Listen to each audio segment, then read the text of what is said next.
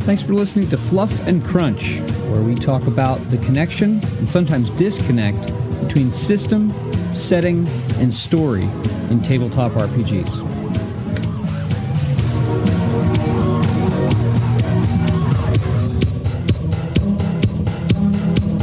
There we go. We're recording. Good morning, Chris. Good morning, Jeremy. I'm uh, I'm feeling enthusiastic because it's been like two weeks since we've talked and lots has happened. At least on my end, lots has happened. There we go. There free we ad, go. free advertising for Free uh, advertising for for- Amazon because Amazon is short of cash. Certainly they Hey. are. There you go, Jeff. I'm sure he'll appreciate that.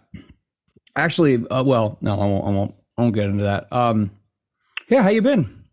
It has been like two weeks or so. Uh, yeah, pretty much. Uh, yeah, good. Any gaming? Anything like that? Any progress with your Uh, 5e stuff? Oh, I switched the thing because I wanted to switch where I was. Oh, I have to switch about. That's the trouble. Every time I put text on it, let's go and say I've played two sessions of um, Block Rich Madden.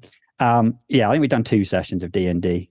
And the, the first, the second time, I actually had a conversation about uh, how long are we carrying this on for, kind of thing. Um, yeah, it's been it's been all right. I did a, I did another session of mine where I kind of started setting up sort of the next phase of my game, going from more just a straight up dungeon crawl to uh like sort of more big things happening. And I literally did a whole episode. Like they just started in media res with like a bad guy that they've uh, sort of on and off come across like being killed by another bigger bad guy that then is going to be the new big bad for them and then uh have them having to do I can't remember what happened there actually giving them some equipment and getting them to do a the sort of the next phase of stuff and yeah it wasn't so much a dungeon crawl plus I had to wing it because I had like no time to prep um and then yeah then Brian ran another session we had a conversation kind of like well Brian reas- realistically how much longer is yours going to run for and he's like well I've probably got enough stuff for you know like three or four sessions. And I'm like, well, I could do that mine. Realistically, yeah, we're going to get to the summer and then the, the, we're going to have this break. And then I know that people will be away and on holiday and stuff. And then we'll, it'll just fall to pieces. So why don't we aim to, me and Brian finish by then? And Scott's is so far removed. And also, we've done so few sessions. Uh, so far removed from like a kind of a main plot line that we could go off and just do that separately. Like every anytime Scott's done an episode, he can be like, I, I've written an episode. We're like, oh, brilliant. Because the joke is at the moment, like I think Brian's run seven or eight sessions, and I've run seven sessions, and Scott's run two. Uh, so we're kind of like, well, yeah, actually, Scott's isn't really. So if he's got another adventure plan, we can run it, and his is kind of is is separate from our big thing. And at some point, way in the future, we can be, do our whole big sort of Avengers style. Let's bring all the characters back into some big Yeah. thing, fighting the Empire, when we feel like it. But yeah, because I basically I said, well, I I really want to run or play Star Wars. And so my view would be to spend some time over the summer holidays planning, Planning, the 2D20 yeah. version of that so that then after that I've got something to run. Kind of like we Excellent. discussed. How about you? Well, um, this last weekend I was home, but the weekend before that I was at a I was at Phoenix Fan Fusion, which is the new name for Phoenix Comic Con because they got sued a couple years ago for using Comic Con. Anyway, um, really great. We had a terrific time. We um, we saw um, the voice actors for Ahsoka and Obi Wan from the Clone Wars. They were interesting. We saw Jeremy Renner in his first public appearance after Limping around probably. he, you could tell he was not in like after sitting for a while he was not comfortable he was very interesting though really interesting saw alan ritchson of reacher fame and um, everyone who i've said wow we saw him they're like is he as big as he looks bigger That's why I asked. bigger he look honestly he's six foot four and he looks like someone took a pair of jeans and a t-shirt and stuffed him with balloons. I'm serious. Like he's just he has like this like it he's just he's just huge. Uh he was interesting. Uh we saw anson mount captain pike from strange new worlds also very interesting and we got we got to see william shatner. And i asked shatner a question and it was pretty cool. What did you ask him? I asked him of all the characters he's played, I said, looking back on your career, and he's like, it's been a long career. I said, yeah, it's been decades. Like, you can't ask Shatner questions without him interjecting every few words and asking you questions or making comments. um, but I asked him of all his roles, which was which was the one that that just took the le- the least for him to step into. maybe because it was just an easy role or it was most like him. And he went on this uh not strange but interesting quasi answer about how he just invests himself completely in every single role he plays. And he's like like right now, I'm talking to you. You were having this conversation. And it's funny because when he gets going, like that's just Shatner. That's how he talks. Um, it was I, good. Say watch, watching the first few series of Boston Legal, I just felt like his Denny Crane character was just what Shatner was like at that time. He'd kind of yeah become a caricature of himself. I do. I tell you, the guy is 92 years old. Has he? I, I thought he was still in his 80s. 92 and Wow. has so much energy still. Um.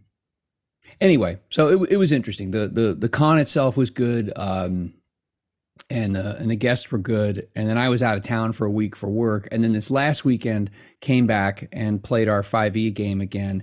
And we finally made fifth level. Cool. After five months. Um, and uh, and oh, it, it's been it's been good though. It's like it, the way this story works. There are all these multiple pieces and multiple foes, and you have to. It takes a while to establish where the problems are coming from and and how you're going to go about dealing with this bigger campaign level problem. So we finally did that a few sessions ago and now things are rolling. But now we've decided that probably in a session or two i'm not exactly sure when i'm not making the i'm not trying to push this but um we're going to take a break from this because we've been playing it for so long and we typically like to play other things periodically. So the the overwhelming desire at the table was to go back to star trek adventures which was the campaign that i was running last fall um in the strange new worlds era. So back to the uh, USS Excalibur. We'll we'll go here in a couple of weeks. So that's where I am. Yeah. Well, con-wise, I did go to it was Games Expo 2 Mm-hmm. weekends ago, which I did go to. But we tend to play board games there. It's kind of thing, you know, we have limited time there. So know, if I'm doing like a, if I was, I to be honest, I wouldn't, I don't really enjoy playing as much as I enjoy GM. I'd never GM at something like that. I'd take a whole day. And playing means like I'm going to book on to doing something, and I'm not going to play all these games with Mika and Annie. You know, so it's something we go and do as a family. So I've not, yeah, I've not really done that. So I looked at it. I did get a chuckle every time I walked past the. I don't know if you remember seeing it advertised. There was this role playing system called, I think it was called Everyday Heroes or something like that. And it was like their selling point was like, you know, it's a it's a modern day action game, but we're going to give you books for like, you know, Escape from New York and Pacific Rim and Skull Island. The And they just had these giant big stacks of the core books. Now that sounds mean, but the reason I they're giving me a chuckle is that they said that it was based on 5e. And so because they said it's based on 5e straight away, I was like, uh, oh well, I'm not bothered then. It's like It's- I- I've so heard it properties described are as good. I've heard it described as an an updated and like the what D20 modern was to the original D20. This is that to E. 5e. Yeah. I mean, like D20 Modern was like, eh, it was all Mm. right.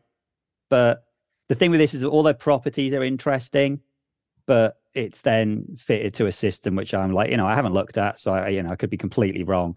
But the minute someone says, well, the base is 5e, I'm just like, well, is it a fantasy zero to hero game? No. Well, then you're using the wrong system. Yeah. Because Yeah, I've seen it. It there there's some buzz about it, but I think I mean the core book is a brick. It's a it is, murder and there was weapon. giant stacks of this. Wow, and it's like 60, And I swear over two days, it didn't seem to go to Yeah, I think it's like sixty dollars US, and that's not an inconsequential amount of loot. So, Yeah. Anyway, we Um, could yeah. use everyday heroes for what we're going to talk about, but we wouldn't dare do that because, well, there's already a D20 spy game. It's actually pretty decent, I think, overall. But we're going to do a D20 ver- or two D20 version of this before too too long. Yes, that was our plan. So yeah, having done, we did an episode about what makes Bond Bond. And we did an episode about how to make Bond in 2D20. Right, which And now we have to do. decided now we were going to do an episode on uh, plots, plots and ideas. espionage or So, I, we- I think that i think that the smart way to go about this is not just espionage plots that is plots for espionage style stories that like like you're playing an a spy or espionage game but also plots that involve espionage spy elements that maybe are in non You're not necessarily playing a spy or espionage game, but you decide to have that kind of a story. Because yeah. I got to thinking, and I, I'm interested to see what you think. How's that? Yeah, I had some thoughts the other day. Now I'm trying to remember. Did I? I didn't write it down because one of those things. I either thought about it when I was half asleep or in the car, which are the two places then that I can't well, make any notes. Here, here's what I ran into in thinking about espionage plots. Thinking about you. Okay, you're playing a spy genre game. It, to me, it it actually the the the what seems less varied than the how Yes. And the why also seems not particularly varied because in especially if we're talking about bond, in virtually every case there is what? Yeah, I, I 100% think the why is super unimportant because for bond the why is because uh, M told you to. Well, no, I'm not, I'm not talking about I'm not talking about from from the the the protagonist side. I'm sorry, I wasn't clear. I'm talking about from the antagonist side. The uh, why well, is power, world domination. I think that's a different thing then because I think I was thinking mostly like from a player point of view rather than thinking like what is the bad guy doing. I would have said that was a different plot thing. So like one whole plot thing would be the bad guy is doing something. Yeah. And then, you know, then then what you're doing, you're going to have to go and find some information. I think the one thing I kind of cross my mind is like a good chunk of spy things, regardless of whatever the where they are, is probably going to involve some amount of investigation, surveillance, and then probably some kind of breaking in somewhere, you know, like a heist. Right. Now, when I say heist, I don't mean that it's got to be that you are breaking in somewhere to steal something, but almost all those are the two things that I kind of saw how most espionage things are going to have those two elements. At some point, you're going to be gathering information, and at some point, you're going to be doing something. Now you see it, which probably means getting into a building. Yeah. And then I guess another one would be a more actiony, you know, we're going to blow something up or we're going to kill a guy or fight a guy. And I think those are kind of three separate things. Now, that's one thing as I was thinking of this, that actually that makes espionage games maybe a bit more interesting than a lot of others because a lot of, you know, D&D, you go in a dungeon or there's a bad guy doing this and you can go and fight him or, um, you know, there's a lot of politics going on. But I kind of see like, actually a lot of espionage things have these separate stages. There is a an information gathering stage, yep. and then there is a we've got to get, you know, there's a stealthy stage, and then there's probably a an actiony combat thing and those might be in different orders we could you know bonds often started with the action and then we had the surveillance stuff and then he broke in and then there was you know but i kind of felt like those are the three main chunks of how you can yeah. split an espionage you know something that that uh the not the system so much but the uh just the additional advice and and talk in the book in um Night's Black Agents I think does a good job of describing the spy thriller genre which is a, somewhat of a subset of the espionage genre, but that you gather information to get into danger. And when you yeah. Get in and, and, then out of danger, you learn something else. You should learn something else, which then leads you to want to gather it more information, which then gets you into danger, which then gives you more information. And it's it's that constant, it's that cycle yeah. between those two things. And I think that you're right that there's a good opportunity here for a player or players, depending on what, you know, kind of modality you're playing. Are you doing a one-on-one game or are you do you have a team? Is it more like Mission Impossible for planning? Like the players around the table and the GM is back and watching a little bit and taking notes, but the players are, you know, you've got a map of the facility.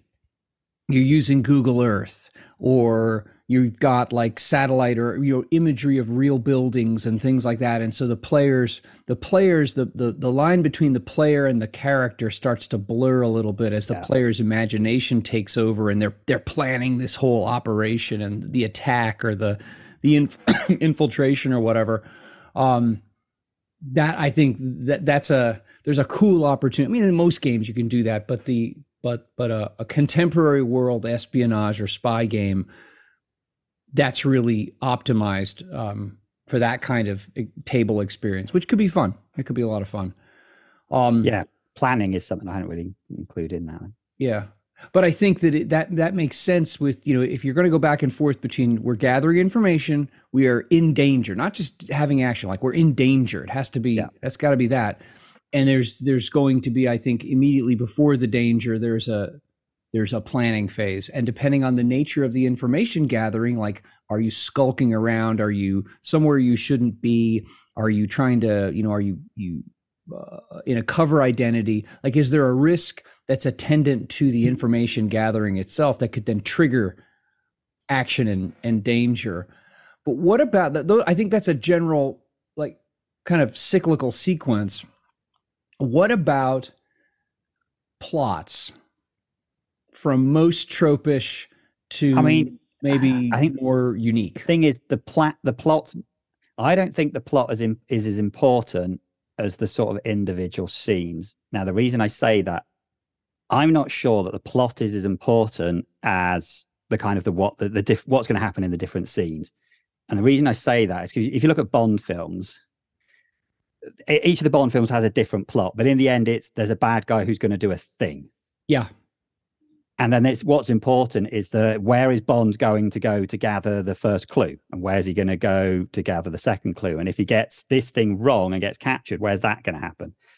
Um, I mean, one way I like of thinking about sort of spy films is like a flow chart. So you know, you you you go to this is the, you know the, your boss tells you to go to such and such a place. Now, whether that's to you know infiltrate a, a, thing or it's to talk to some people or it's to watch someone or it's to, you know you go to a casino and meet the bad guy.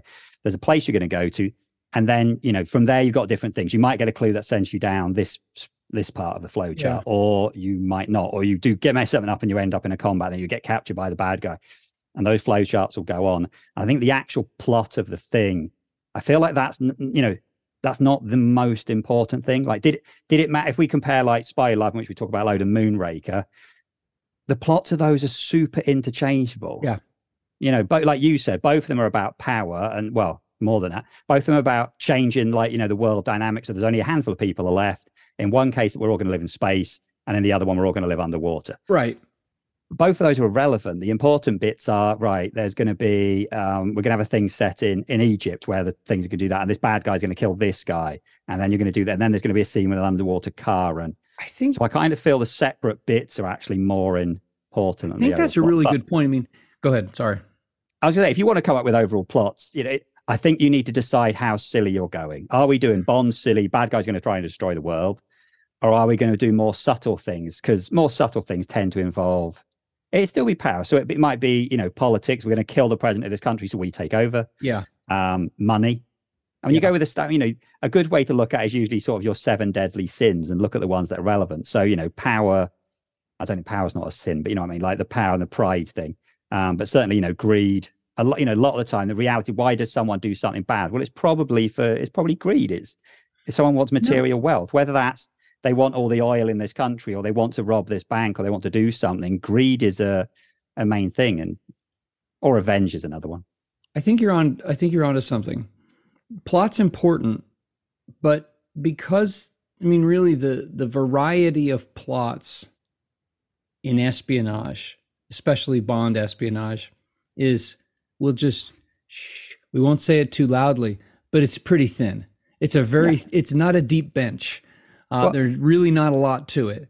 I mean, if we look at the Mission Impossibles, almost all of them are at some point there is a there's a thing, there's yeah. a MacGuffin, and Ethan Hunt has to get that MacGuffin, yeah. and sometimes he has to take the MacGuffin from A to B, yeah, and sometimes he has to match take take two MacGuffins and put them together, or sometimes he has to say, but almost always there is a MacGuffin, and they yeah. need to find where the MacGuffin is, and they have to stop the bad guy doing something with the MacGuffin. Yeah and that's why it's called a MacGuffin because it's a, it's irrelevant. The, what what the MacGuffin yeah. is get, can get filled in later. It doesn't matter. The important I thing think, is uh, what happens. I think I think you're right, it, and this you made me think of this when you said Egypt. I think if you have if you decide okay, there's a there's a evil genius who has a megalomaniacal plan. Okay, problem solved. You don't have to have a reason. It's megalomaniacal. It's that. It's that. You don't have to have a reason because the, the villain is a megalomaniac. And yeah. so there you go. Then I think the way to go about planning this would be to pick locations. Yes. Places that are exotic. Pick places that have evocative imagery. The wonderful thing about any kind of contemporary based game is you've got the internet and you've got pictures and you have maps and you have street view and you have all those kinds of things to bring it alive. It's really easy to evoke feelings and sensory experiences in players when you're talking about things that you can show pictures of because they're real, or maybe even places that people have been. And Yeah, so I, I mean- think it's more an issue of picking some interesting places, you know, and it could be something specific like Egypt, you know, in the in the shadows of the Sphinx, or it could be something a little more general but identifiable like rugged alpine mountains, you know, something like that. And then it's a question of okay, what could be what's present at each of those places that would allow the super spy to move along the chain to get to the bad guy before he takes over the world and makes everyone live in caves instead of underwater or in space. I think you make a really good point there. I mean, it's not a good example of the spy genre, but the last bit is um, the new Fast and Furious film. You can tell that is exactly what they've done. They've gone, right, we need to start off with a big set piece in a city. Which city? And someone's gone, Rome. Rome. Yeah, right. Someone's going to try and blow up the Vatican. Done, because we know the Vatican's in Rome. Yeah. And then they've gone, right, well, well we need a scene in in, in London because that we know this character's there. We need a scene in Brazil because this character's there. Right. So those aren't important. Where are we going to finish? Uh, we haven't done Portugal. Portugal, right? Oh, actually, and let's if we base it in Portugal, let's like make this other character, this bad guy, he can be Portuguese because then that'll. Yeah. It's literally someone's looking at a map going there, Yeah. and then having you know having decided that what's in Portugal, there's this big bridge.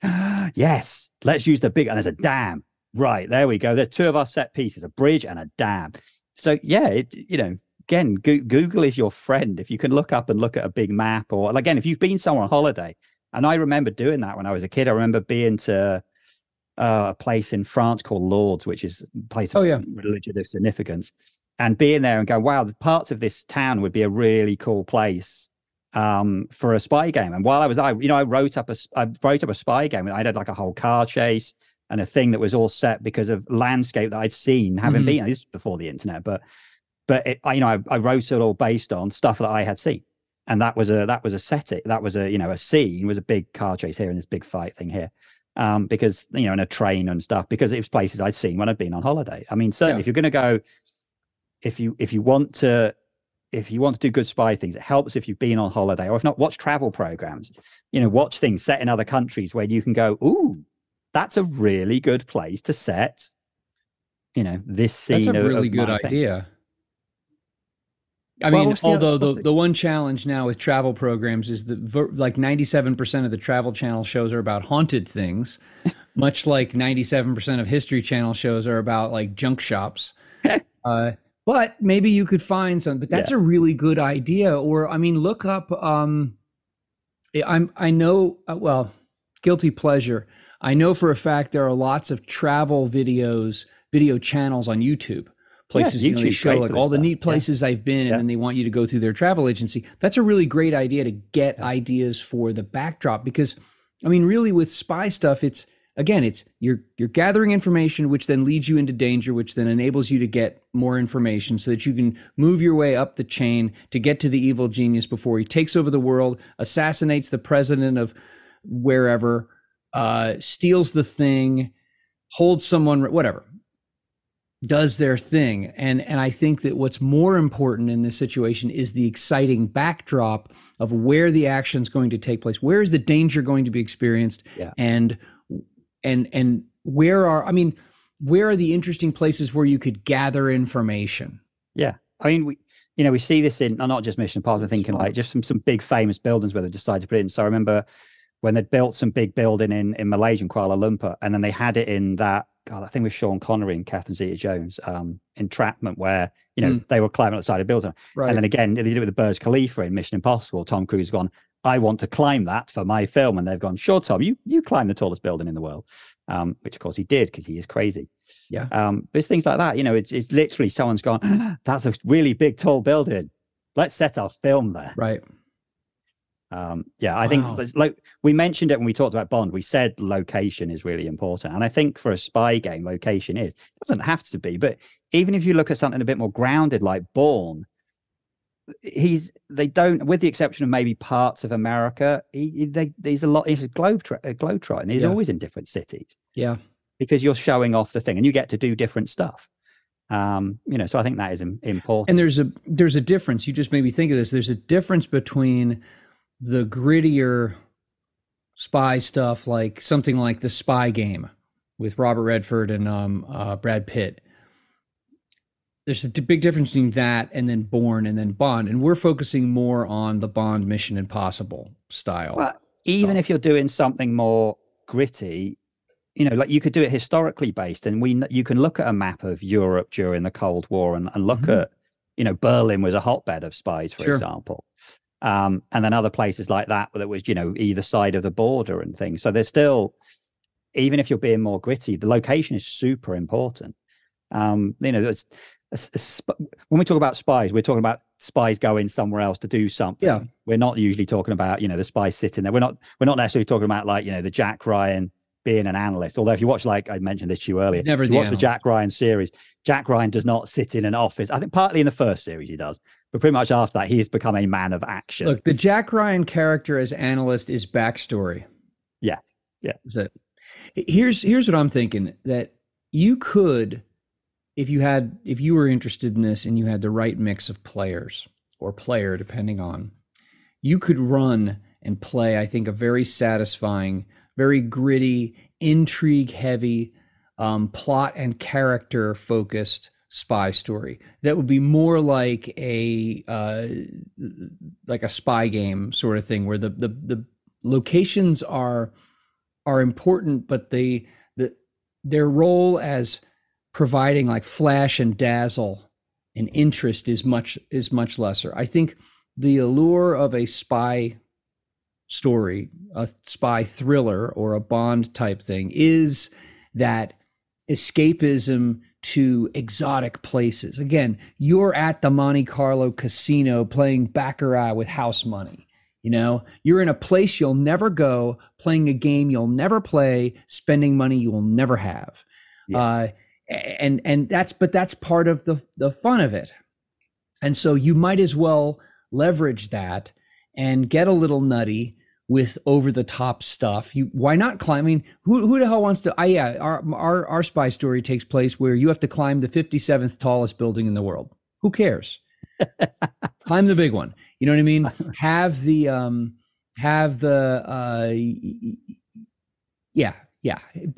Put it in those places. So you might as well think from interesting flashy locations and then just figure out where in the sequence that falls in getting you to the the the whack job who wants to take over the world.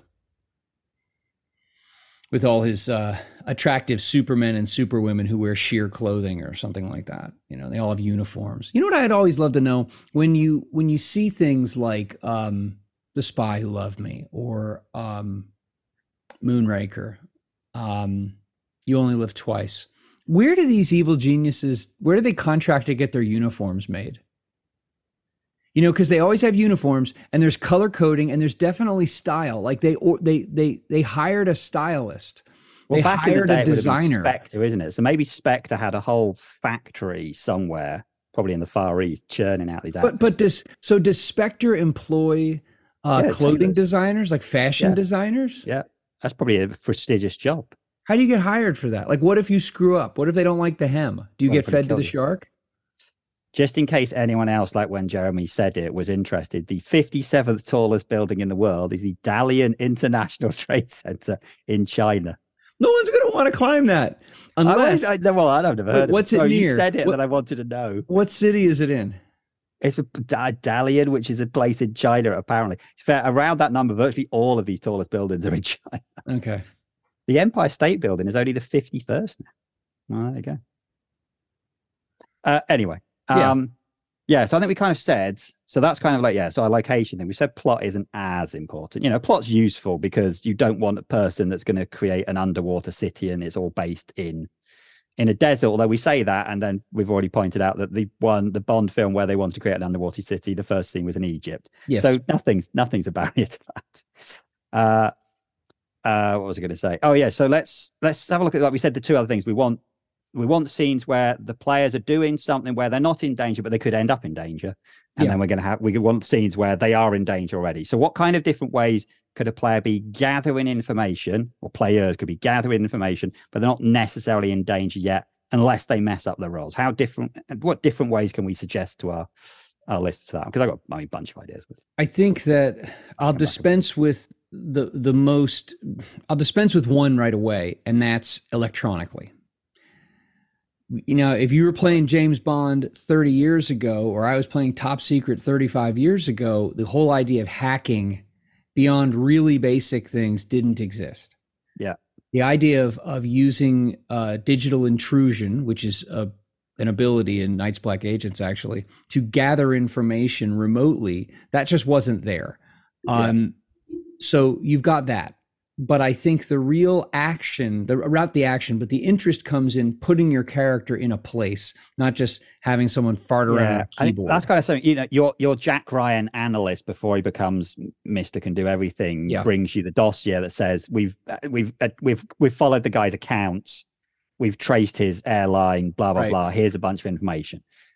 You don't want the players doing. that. I know, like in a Shadowrun type thing, hacking a thing is different, but that's usually hacking a door. yeah, You know, it's, it's getting round the security. It's when you're doing the intrusion. It's not uh, just like we're going to do everything online because yes, I- we do that in real. I think you just made a really good point because you know we are talking about this idea of a of a two d twenty one to one for Bond style stuff, where you would employ assets for either assistance or information, and that is a perfect way to do it. You employ one of your assets to give you the dossier, and that could be literal or figurative. But yeah, doing doing that kind of hacking stuff as the character, I think that I, I don't. That's not No, what I Bond mean, like does. you know, le- leverage. You have a hacker character, but how often is the hacker character having to do other stuff? Because Yeah. mostly it's like, well, if we get you to the vault, now you need to do your hacking stuff, but you still have to get to the vault. That the getting to the vault's the interesting bit. The put the putting the computer into a while. That's not. Yeah. Um. So- all right. You said the. so then. Um, places, I, I think that any um any social setting, and I mean like social setting, like a social function where the character is there more than likely under an assumed identity. Yeah. So there's a little bit of risk. You know, if the identity's blown, that could Yeah. cause all kinds of problems. But the character's there one to one gathering information from people who are Yeah. there secretly or is in the location because the evil genius's top henchman is having some kind of giant social function so he can flaunt his wealth and your character gets an invitation shows up and is going to use that as an opportunity to like break into the safe in the upstairs office to Yeah, I think the other thing could just be purely surveillance that you are there Yeah. just to watch.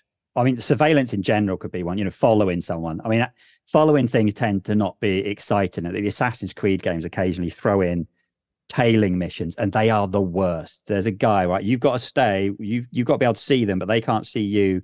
Uh, and you've got to stay hidden, but again, they can't see you, but you've got to stay within a certain distance. You're like, oh, this is tedious. Again, it looks quite good and tense in the movies. It wouldn't be so bad in a game because in a in a game you'd be like, you know, how are you doing it? How are you staying out of their thing? It becomes much easier in a team, right? Well, I'm going to peel off, and my teammate's Yeah. going to follow them.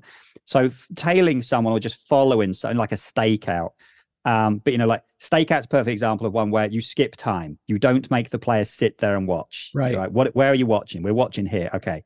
Right. I'm going to make you make concentration rolls to see if you see the thing. actually that, After that, four hours, blah blah blah happens. that fits well with scenes Yeah. you establish a scene that you could even use something of an extended task mechanic to montage your way through something and then for fast forward to the point where you need to slow down and be in like real character time instead of narrative scene time. Yeah. Oh my gosh. If you were to sit there, ugh, that'd be Yeah. that would So- be horrific. just just watching someone is a is a good thing. Yeah, uh, the surveillance one. Um, like you said, actually having to talk to people, meeting people, and getting information out of them, whether it is by, you know, all of those different skills that in some games it makes a difference whether you have seduction or persuasion, deception, intimidation, and so on. Um, I always like the kind of the weird ones where you know it's Bond and the bad guy, and they're both playing the same uh, you know card game or dice game, or whatever else, and they're going to try and reveal things about each other from playing this game of chance.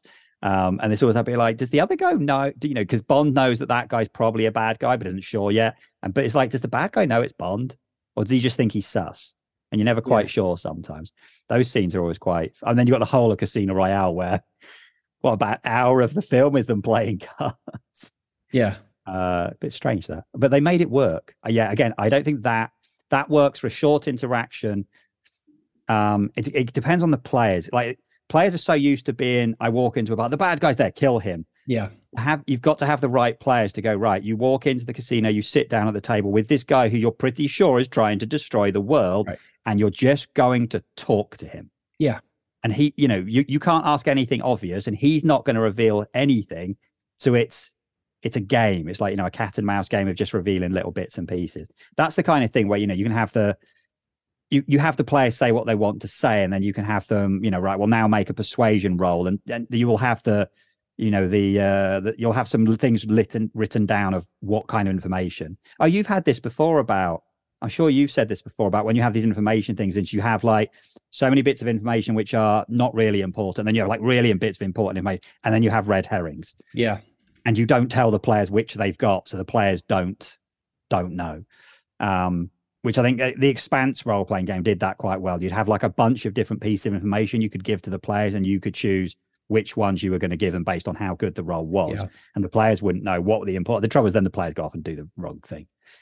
Um, yeah, I think that the the key there, and that was that was from um, that was from the Chill Third Edition RPG. That that whenever someone rolls to gather information, either by surveying a scene, interviewing someone, or doing research, um, and that research could be online or it could be um, like in an archive.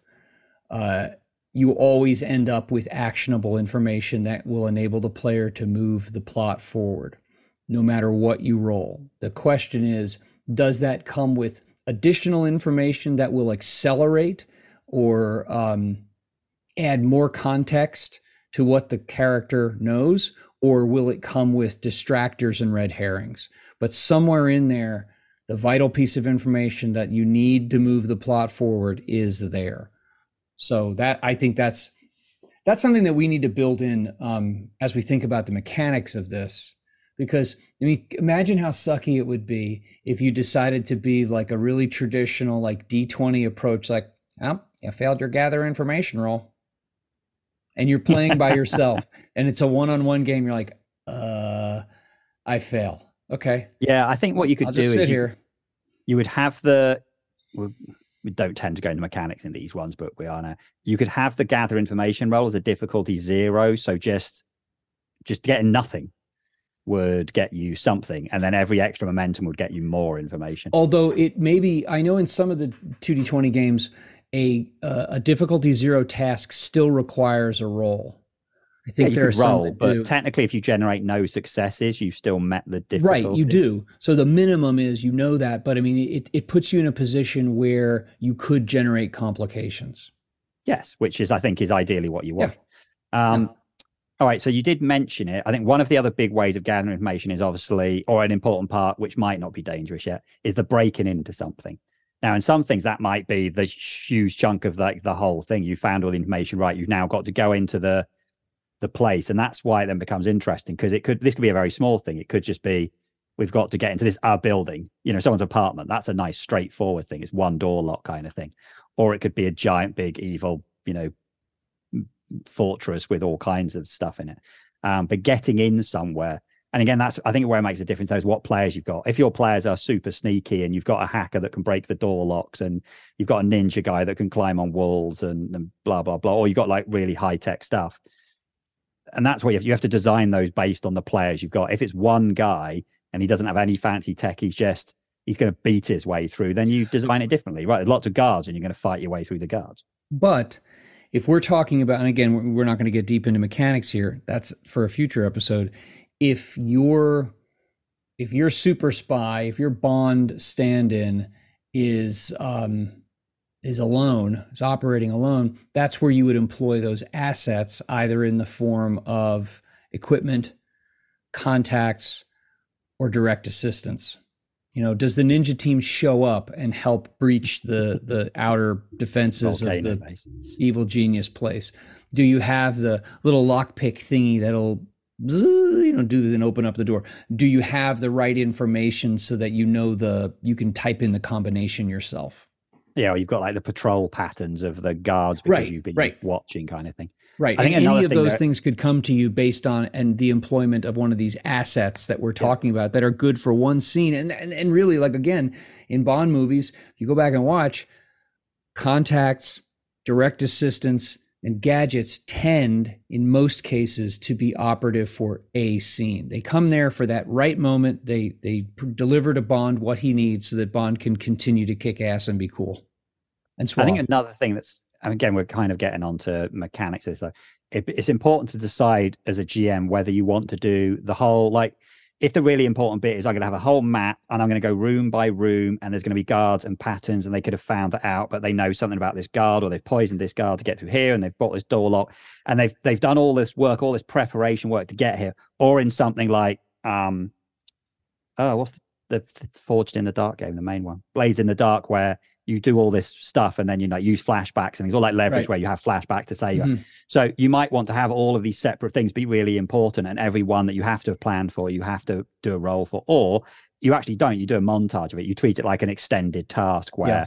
actually none of that's important. There's a building, and in this room in the building is the MacGuffin or the, the or the clue, the thing with the piece of information we need. There's a computer in this room, and that's important. And nothing else is important. right Then you know it's worth thinking of that kind of thing because actually then it's well, we're going to do an extended task where you're going to do a mixture of um, hacking and uh, and stealth rolls. Uh, and when you've got to five successes before you've had three failures, you get the MacGuffin, and you do it super quick because it's not important. Or yeah, you've mapped the whole thing out, and every single thing is important. You know, because th- those are two totally different ways of dealing with something like that. yeah yeah good point Right. What else have we got for gathering gathering the information or the the non danger elements? I feel like those are the main. I, I think what's you know uh, I'll I'll throw something on this to the whole gathering information. I think in any good game you're varying. You're not doing the same thing over and over again. You're not presenting the same kinds of situations over and over again. So I think that gathering information ought to be in th- there as a GM you should think of it okay, gathering information in a low risk um, setting. And if complications are rolled or something along those lines, then the the the consequence that comes will come farther in the future. Whereas you could be gathering information in a higher risk environment Yeah. where like your cover is blown. So I just wanted to throw that there as a gather information, like depending on how you wanted to shape it, it could either be done in a low risk, low immediate risk environment or a high immediate risk environment. No, I think that's a really good point to make. Like, you know, even if you're talking to someone, talking talking to the bad guy in a public place like a casino is low risk because at the end of the day, the bad guy is not going to pull out a gun and blow you away. Yeah. Everyone's got to be making out that they're all very happy and we're all very friendly and civilized. You know, when you leave the building, maybe that's going to cause a problem. But in the public place, you're you're fine. As opposed to you've gone to the bad guy's, you know, private house and he's got a private room and he's invited you in there, but there's no one else in there. It's just you, him, and his henchmen. Well, Yeah. now that's high risk because he can just kill you if he feels like it. And the only thing stopping him killing you is maybe he thinks you've got some information that he doesn't know. So yeah, even even the same kind of scene in different locations, like you said, the high. I think the idea of whether a scene is high risk or low risk is super important. You know, are are you on the verge of going immediately into danger, or is it like you said? You said it yourself. Is it going to set it up for like a consequence later on in the game? So yeah, I think that's a really good point. Yeah. Uh, so what else? Well, should we go into the danger stuff? Yeah. as yeah. in the the cool big action scenes. I mean, the first one I throw out there because it's I think every you know Bond thing should have it is is the car chase. Doesn't mean that your car has to have you know gadgets and rocket launchers and everything else in because the Jason Bourne films, you know, none of them and and Mission Impossible's, none of those have crazy gadgets on the cars. They just have they just have car chases and car Yeah. chases are fun.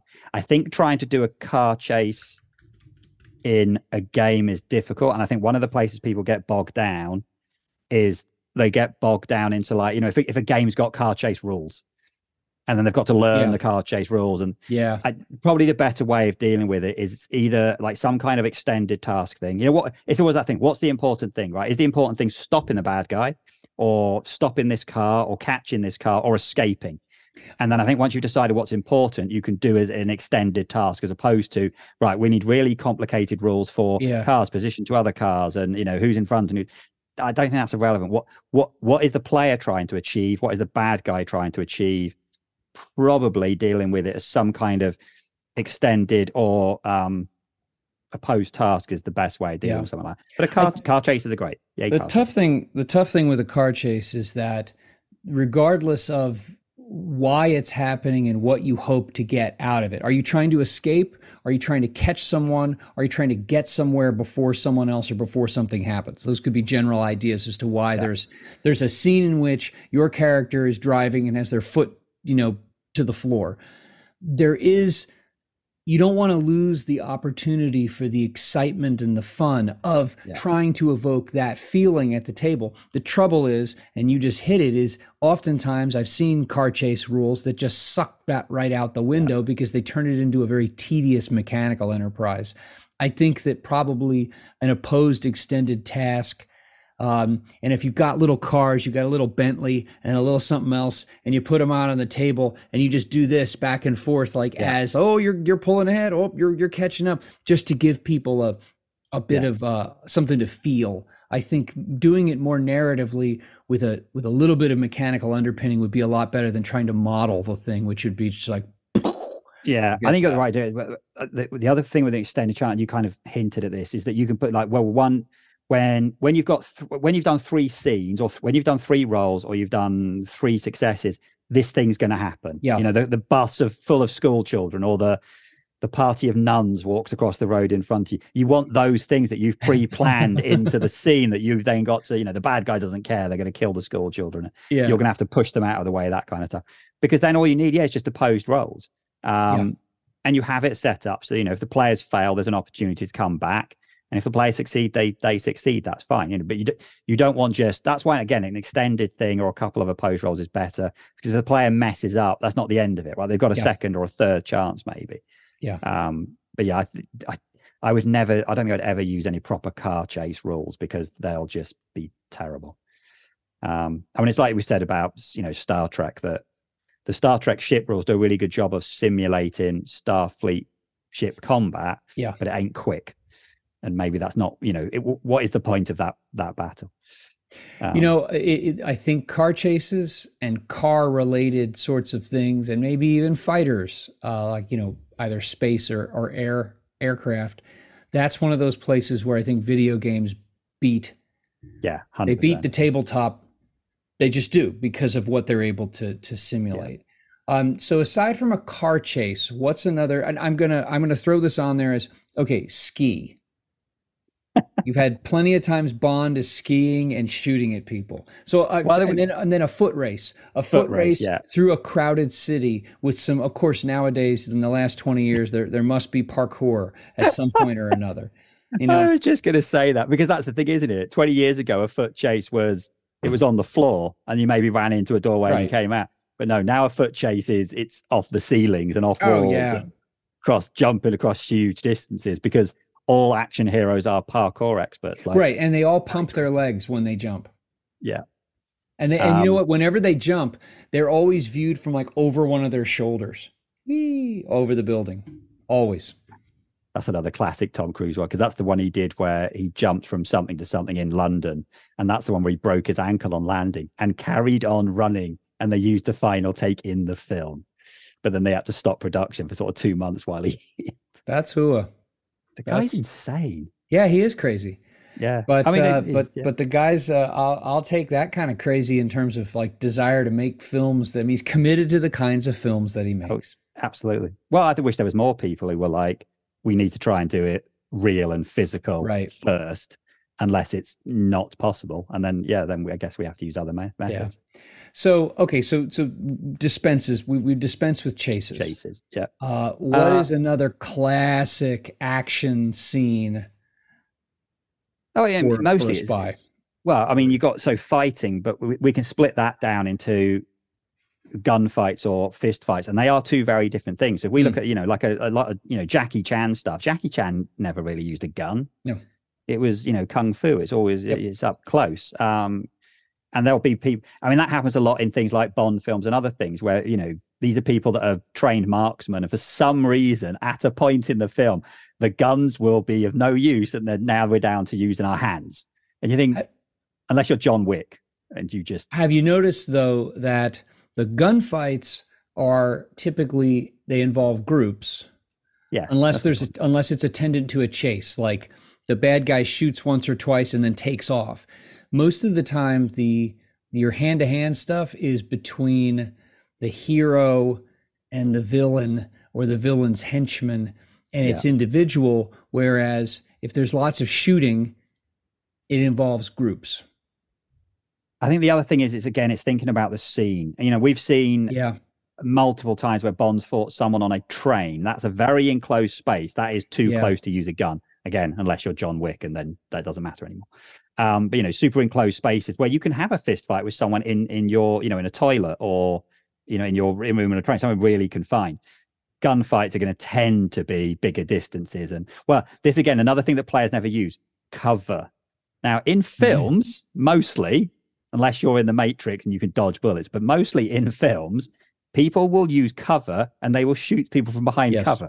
Now, unfortunately, most players don't know what cover is. Like right. even in D and D, right? I am going to be the ranger. I'm going to get my bow. I'm going to stand in the open and I'm going to shoot into melee of other people who are in the open because no one is going to use any cover. It's the kind of thing where you, you would need to make it clear to the player, you know, by having an NPC that gets shot and dies instantly because they didn't take cover and then have everyone take cover and the players go, cover, right. Yeah. Cover's a thing in in the real world because yeah, players don't you know, it's just yeah, I'm gonna shoot yeah. everyone. Pew pew. So um, Star Wars is the same. I mean, like they ever yeah, it's even they take in Return of the Jedi, they took cover. They took cover behind like, you know, the entrance to a thing and uh, Leia hand get who gets shot? Leia gets shot. Leia gets shot in the shoulder. Um, you know, but even in Star Wars, they take cover occasionally. Obviously, the stormtroopers don't. They're just no idiots. Um, yeah. So I think again, I think it's down to the scene. If you want a gunfight, it needs to be it needs to be a bigger area, and a fist fight can be something small. But again, it's a location. They should be somewhere interesting. Yep. I mean, the best game I've seen for this is Feng Shui, where it had page after page of interesting locations and the stuff that was in the room. So you could, like, you know, if you're doing a gunfight, stuff's getting smashed and shot up. If you're doing a fist fight, people are getting thrown through mirrors and or you're having tables. a fist fight like on top of a zeppelin that's you know yeah. over, over the eye of a hurricane or something you know ridiculous like that. Yeah, yeah. The, the fist fight when you really strip it down the fist the, the fights are are kind of all the same. Yeah. It's where they take place that makes them interesting. And i think the same thing goes with the gunfight although again you're right you need a larger location is you know look at the difference uh look at moonraker where they have the the the gunfight in space with the astronauts with the jetpacks okay and in uh what is it um thunderball they have the gunfight underwater between teams of yes, uh, divers do. with spear yeah. guns. Yes, and was, in uh, You Only Live Twice. Bad examples. Can we have a good example? Those are great examples. These are bad examples. Those are wonderful are bad, examples. Okay, the ninja team fights. attacking the the secret volcano base in um, You Only Live Twice. Bigger area, but an interesting place. It can't just be like, oh, we're gonna have a gunfight in the middle of a field. But didn't those ninjas have guns? I think they may have missed the point of being ninjas. Well, they had both. They they they could do all kinds of things. They were super ninjas. um, what else? I, I think what, what's interesting here, I'm reflecting as we're we're talking on the in a lot of ways, the simplicity of a Bond style or Mission Impossible style game yes, a lot of these stories involve, they purport to involve a convoluted, complex plot that's put into action by the evil genius, but really they're not. The goal and the rationale are both very simple. Um, the challenge to the GM comes in this, in not coming up with this convoluted plan, is in coming up with interesting places where information gathering and action will take place and then determining okay what piece of information could be learned at each of these informations i think yeah. the the the the convoluted plan actually comes second. I think that you as GM should sketch out the places and where the inform where what would be more information gathering what would be more action which of the information gathering is high risk or low risk and then after you've established that with like these great uh, locations and then you decide okay how can i make sense of a of an evil genius plot that a that a super spy yeah. could determine by moving through these places so i've got monte carlo i've got the top of a zeppelin over a hurricane um, I have the bottom of a coal mine that's on fire. Um, I have the 43rd tallest building in the world, the side of it. Um, and then I have like, I don't know, an insurance convention at a uh, at the Denver Convention Center. You know, you've got the you choose these things, these places, and then decide, okay, that's an information place, that's an action place, that's a high risk information place, that's a low risk information place. What could you learn from there?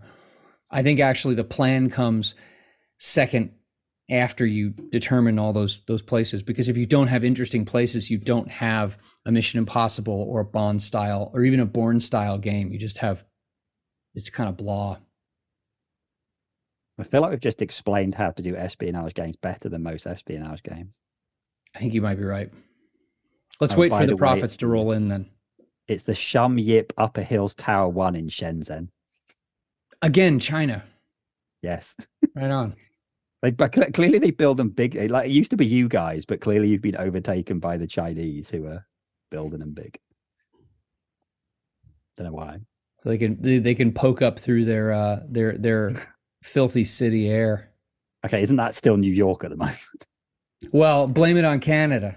That's a good point. It is. I I blew my mind to realize that all those pictures of New York in that air was because of fires in Canada. I mean, yeah. I know it's not like crazy far, but it's still it's pretty far. You know, it's yeah. not like next door kind of thing. Well, I was in northern Ohio last week, uh, and uh, the moon, the moon in the morning was a little. It was like rust colored.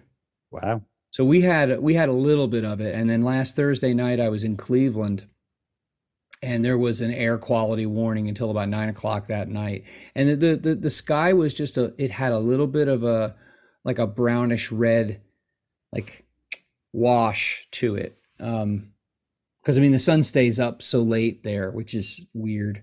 Uh, so there was still light, and it was like 8 30, 9 o'clock at night. It still kind of had that little bit of it, but yeah, oh, yeah, we've been big fires, storms at the moment because we're we're in the 80s here, but again, we're in the 80s here with no aircon. So how nice. Except for our cars. So you get out, you're in your car, you're like, oh, you just go sit in your car. And you get out. Well, the trouble is you get in the car and the car's more like the car's much hotter. I mean, I just work it out. Just drive around with your windows down for a while. Yes, my car was in the 90s. Air conditioning. It's much hotter in the car. So when you turn the aircon on, it's great. But when you get in and out of the car, yeah, well. yeah. Um, but yeah, we're due a storm, which is not going to make any difference to the temperature. So yeah, it's the downside of living in a country we don't have aircon most of the time. Yeah. When it is hot, it's just unpleasant.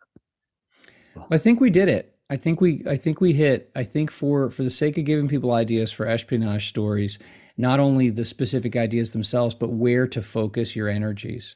And I think yeah. that this genre does if you approach it from a, a standard, I have to develop the plot first.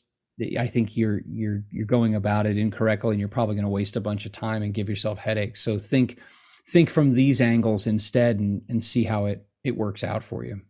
Yeah, I think having having done this, it makes me want to play an espionage game, which I think is a good sign that we've covered some good stuff. Mm. I think the other thing I think is that although espionage can be a genre and be the game you're playing, you can fit espionage into anything. You're even sure in D and D, you can be asked to do everything we just said as your whole story.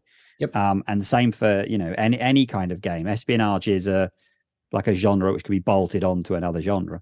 I agree. Um, and actually, that it, it gives you as a GM, especially in a longer running campaign, an opportunity to inject something that will be familiar to the players in a in a general story sense, but could be novel for that setting.